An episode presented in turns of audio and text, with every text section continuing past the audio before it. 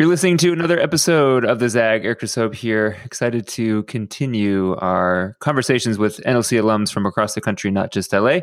Talking to Ericka Leigh today from NLC Tampa, a 2017 fellow. Lots of interesting topics to get to. So let's hit it.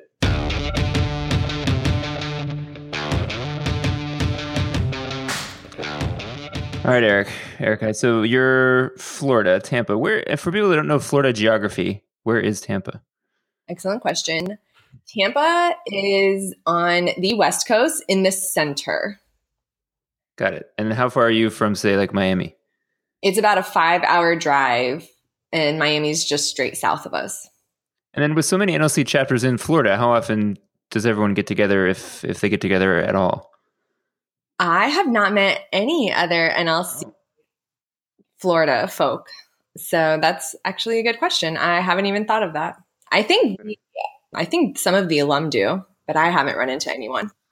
Yeah, because we have a lot in California, but most of them are clustered up north. Um, so for us, we're kind of down here hanging out on our own. We had a Orange County chapter for a couple years, but kind of faded away. We're trying to restart that. But yeah, we're always curious when there's uh, a lot of chapters in a state like like you guys, and then there's obviously a bunch in Texas and some other places. But yeah, interesting. Well, listen, I'm glad you're on. So many things to ask you about. Tell me about bow ties. I feel like that's a good place to start. Yes, I make bow ties. I have a bow tie business, which was part of my NLC capstone. It was my capstone. And I started making bow ties in, well, the first one I made was in 2014 when my grandfather passed away. He wore bow ties and he's kind of the inspiration.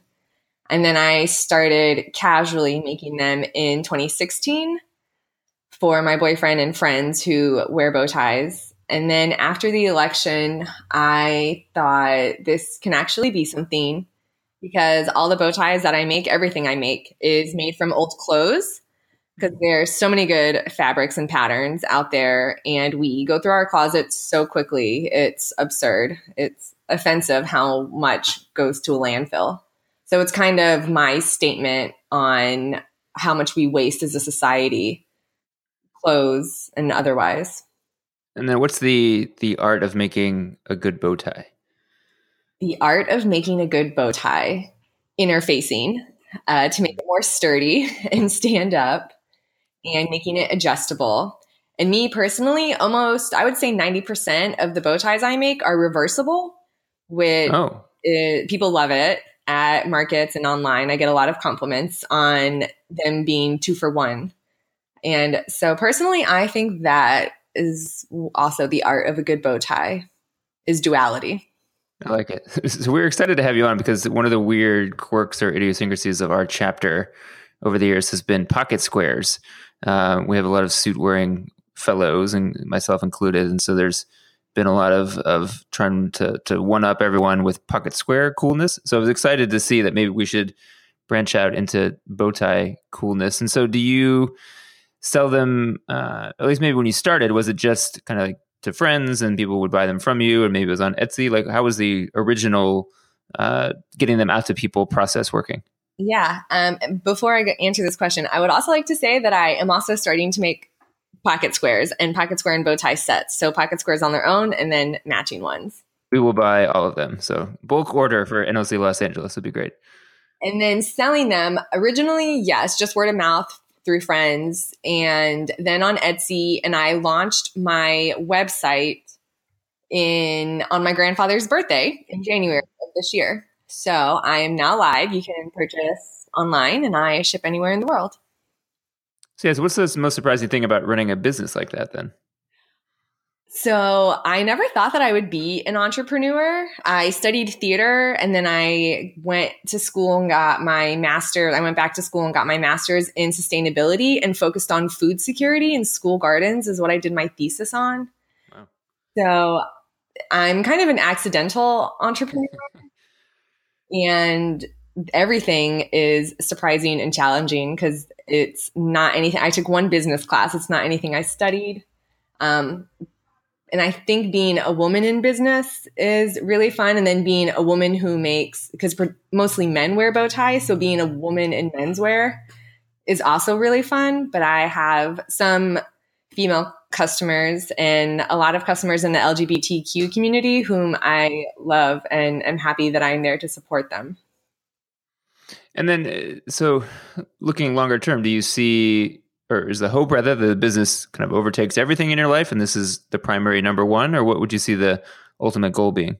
Yeah, I think I would like for this to take over. I have a blog on my website also, and I've been thinking a lot about this. And so my next blog is about fabric composting. And I think part of my mission as a business is that educational component of why everything is repurposed and not just because it's trendy, but because it's better for the environment.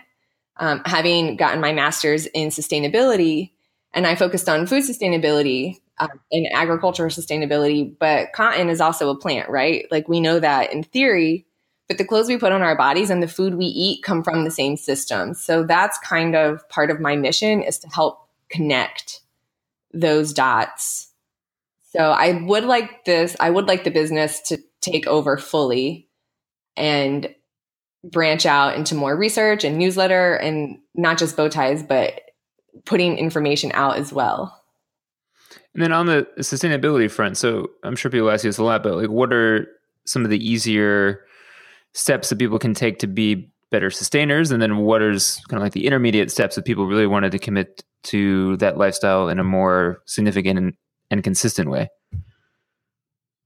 Eat your leftovers. Food, okay. food waste is ridiculous. It happens. I worked in restaurants for a long time, which which is what where I got my interest in the in the subject. But food food waste is food doesn't break down in a landfill and I think that's kind of a, a misconception.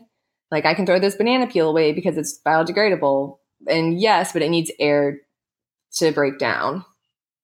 And so honestly, just eating your leftovers is one of the easiest steps that people can do to go in a more sustainable lifestyle, as well as reducing your plastic use. So if you are able bring your own grocery bags to the store or to Marshalls or to the mall, wherever you're going shopping, um, and just always use reusable bags versus plastic.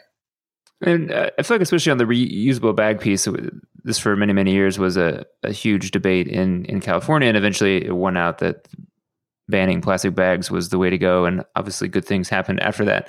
But I feel like a lot of states, there's still this debate going on. Why is that such a, a, a challenging set of facts for people to accept? I don't know. I wish I knew. And I was so happy when California passed that.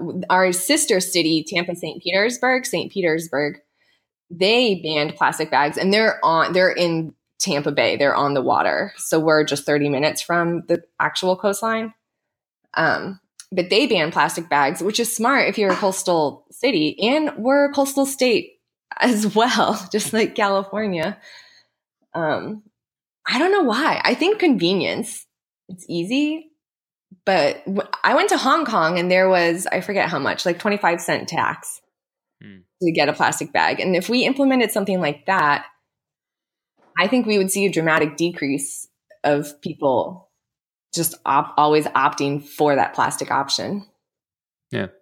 Well, I'm glad you brought up Florida. Uh, when we come back, I want to ask you some questions about Florida because that's a very puzzling state to us here in California. Stay tuned. You're listening to The Zag. We'll be right back.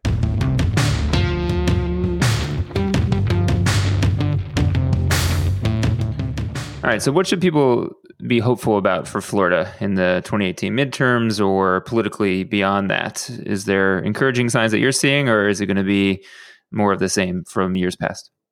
I am very hopeful. Um, actually, I was just listening to to the news before before this, and they're talking about gun laws here. Mm-hmm. And obviously, um, just last month with the school shooting we had in South Florida, our um, governor, who is very Republican, he's terrible, but that's neither here nor there. He was for increasing gun laws and restrictions on increasing the age from 18 to 21 and was just talking very pro gun laws And I think that's a lot of pressure from the students who have been speaking out. We had some rallies here in Tampa as well and in across other cities, which is, is very inspiring to see the younger generation of activists who can't even vote yet. But I think I think there's a lot to be hopeful for. And then is Florida like how does it split uh, in terms of where the progressives are and where the conservatives are? Is it similar to here, where you have urban centers, you're going to have progressives, and then the more rural parts, or does it kind of like a mix up and down the northern, southern part of the state? How does that all play out? It's a little bit of both. So yeah. in Miami, it's very progressive, and then the further north you go, it does get a little more conservative. But also where you have those hubs those urban hubs, Tampa, Orlando, Jacksonville, it is also more progressive in those city centers and then more conservative in the suburbs around. And then where would you say people in the state are with global warming realities? As you mentioned, you guys are on the coast surrounded by water. We're on a big, yeah. we're a coast too, surrounded by a lot of water as well. There's a big story in the New York Times that came out this week about San Francisco by uh, 2100 will be well underwater in some key spots. Where, where do you feel like the conversations are right now? What kind of things are people doing? I think the conversations in Florida about global warming, especially sea level rise, are split down the middle because um, unfortunately, our governor is very Republican and even banned the term climate change, which I baffles me. And I mean, Miami will be underwater. Tampa will probably be underwater. St. Petersburg certainly will. You, I see a lot of friends and just in other people, a, a lot of news stories of people taking their own steps, a lot of businesses implementing green values and procedures. So I, it, it's definitely out there, but it's more grassroots effort of people trying to quell climate change and sea level rise for our sake, for our state's sake. But it's not so much top down, unfortunately. And then in your group of fellows that you were with last year in Tampa, like what were the backgrounds of most of the folks? Do a lot of them trend into environmental issues? Were there entrepreneurs, political folks? I'm always curious how those splits of the 20 or so folks play out. Yeah, our class was great. We had about five lawyers, which was a lot, and some business folks as well. A few entrepreneurs. Um, there were two artists, myself and someone else, and then p- some political consulting, um, community centers, people working with um, youth at a, an urban center. Someone was on the school board, the county school board here. Mm-hmm. So very, very diverse. And then when you pitch NLC to people in your networks or people who ask you about it who might want to be fellows in the future, what do you find yourself gravitating towards? Is it the the capstone entrepreneurial support you got or is it the connection with people? What what tends to be top of mind for you? Definitely the connection with people and the amount of support that I got. So this was an idea that I've had for a while to to start a business and to sell bow ties of all things. And the amount of support that I got from my NLC class to do it and the encouragement was it gave me the confidence to to do this and to try this and I may fail, but I'll never know if I don't try. So really the fellowship was just incredible. Yeah.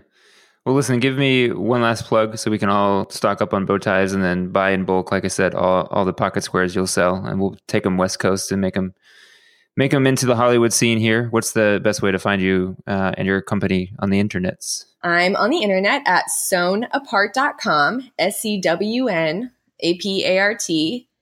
And you can find me on Instagram, my favorite social media.